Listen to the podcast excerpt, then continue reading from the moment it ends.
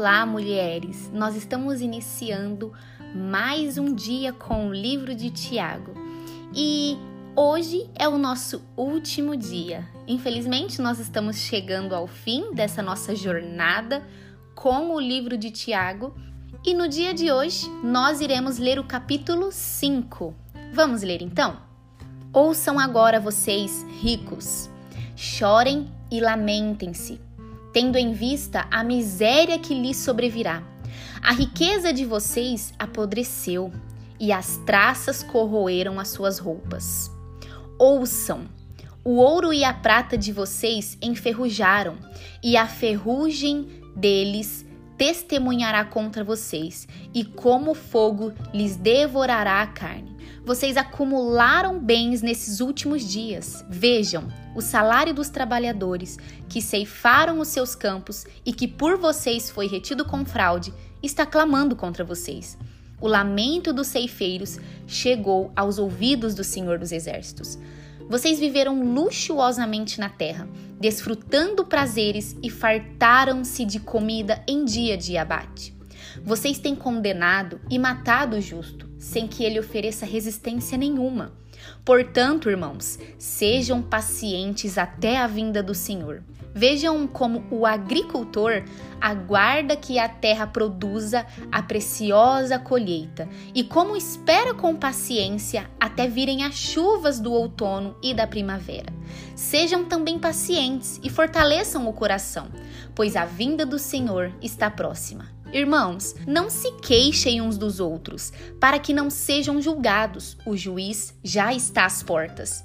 Irmãos, tenham os profetas que falaram em nome do Senhor como exemplo de paciência diante do sofrimento. Como vocês sabem, nós consideramos felizes aqueles que mostraram perseverança. Vocês ouviram falar sobre a paciência de Jó e viram o fim que o Senhor lhe proporcionou. O Senhor é cheio de compaixão e misericórdia. Sobretudo, meus irmãos, não jurem nem pelo céu, nem pela terra, nem por qualquer outra coisa. Seja o sim de vocês, sim, e o não, não, para que não caiam em condenação. Entre vocês, há alguém que está sofrendo? Que ele ore.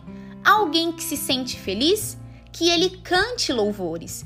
Entre vocês, alguém que está doente, que ele mande chamar os presbíteros da igreja para que eles orem sobre ele e unjam com óleo em nome do Senhor. E a oração feita com fé curará o doente. O Senhor o levantará.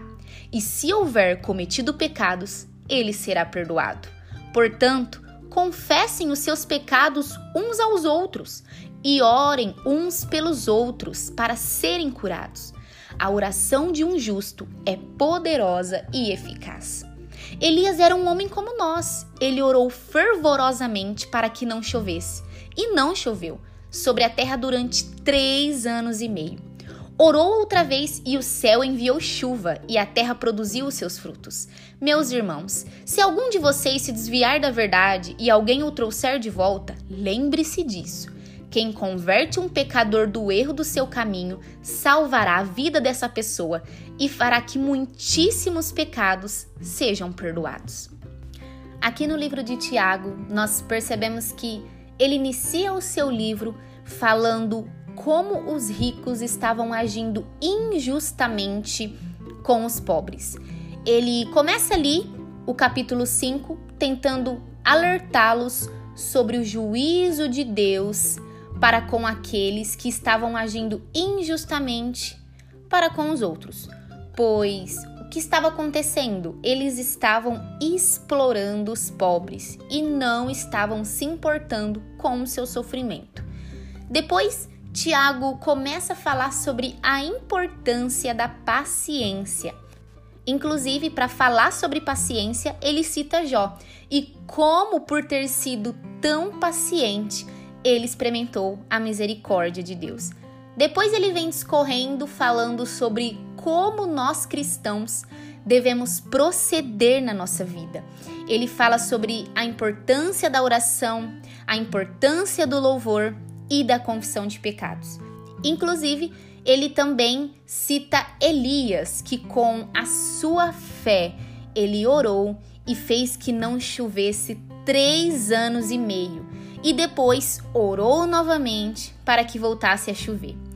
Esse capítulo, mulheres, nos ensina basicamente que quando nós vamos orar, nós devemos esperar com paciência no Senhor, porque aí nós experimentamos da sua misericórdia.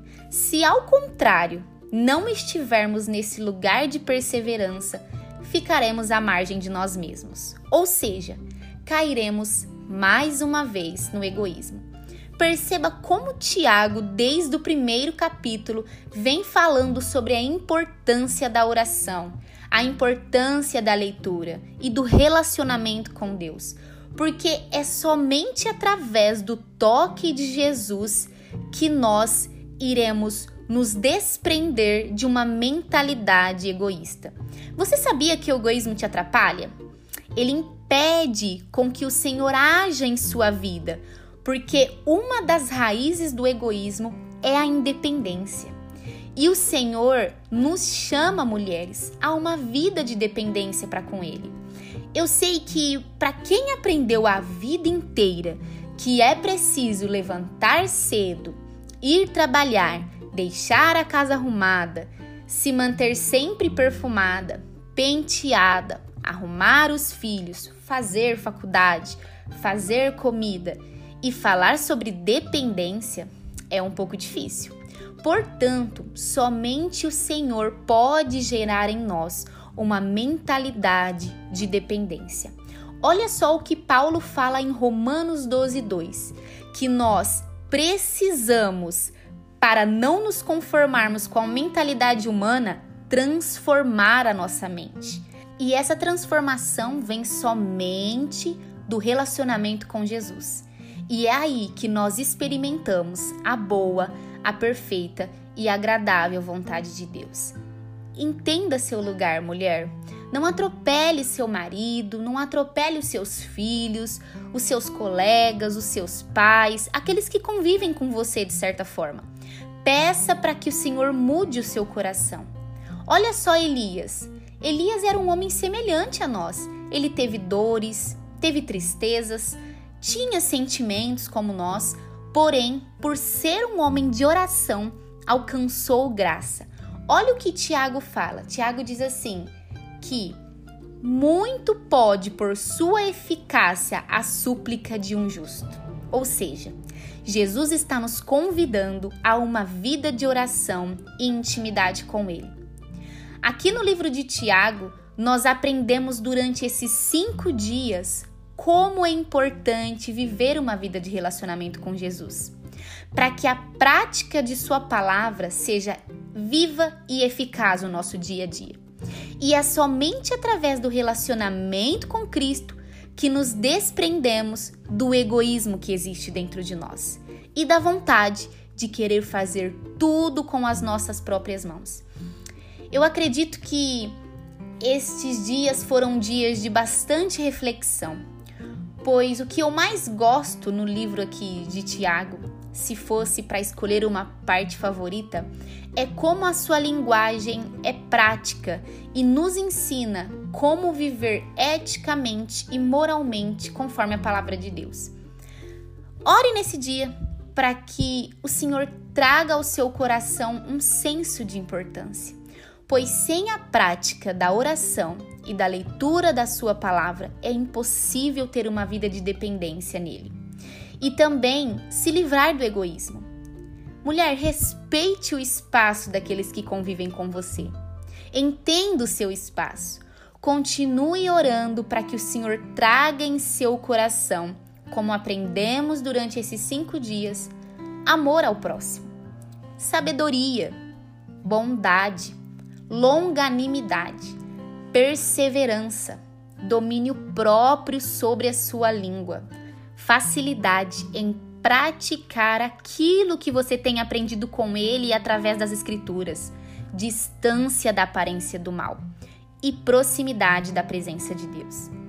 Bom, eu espero que vocês tenham gostado desses cinco dias e espero de verdade que Jesus tenha gerado em nós sementes eternas, para que através das nossas vidas, outras mulheres, os nossos maridos, os nossos noivos, filhos, namorados, pais, colegas, todos os que estão em nossa volta sejam impactados.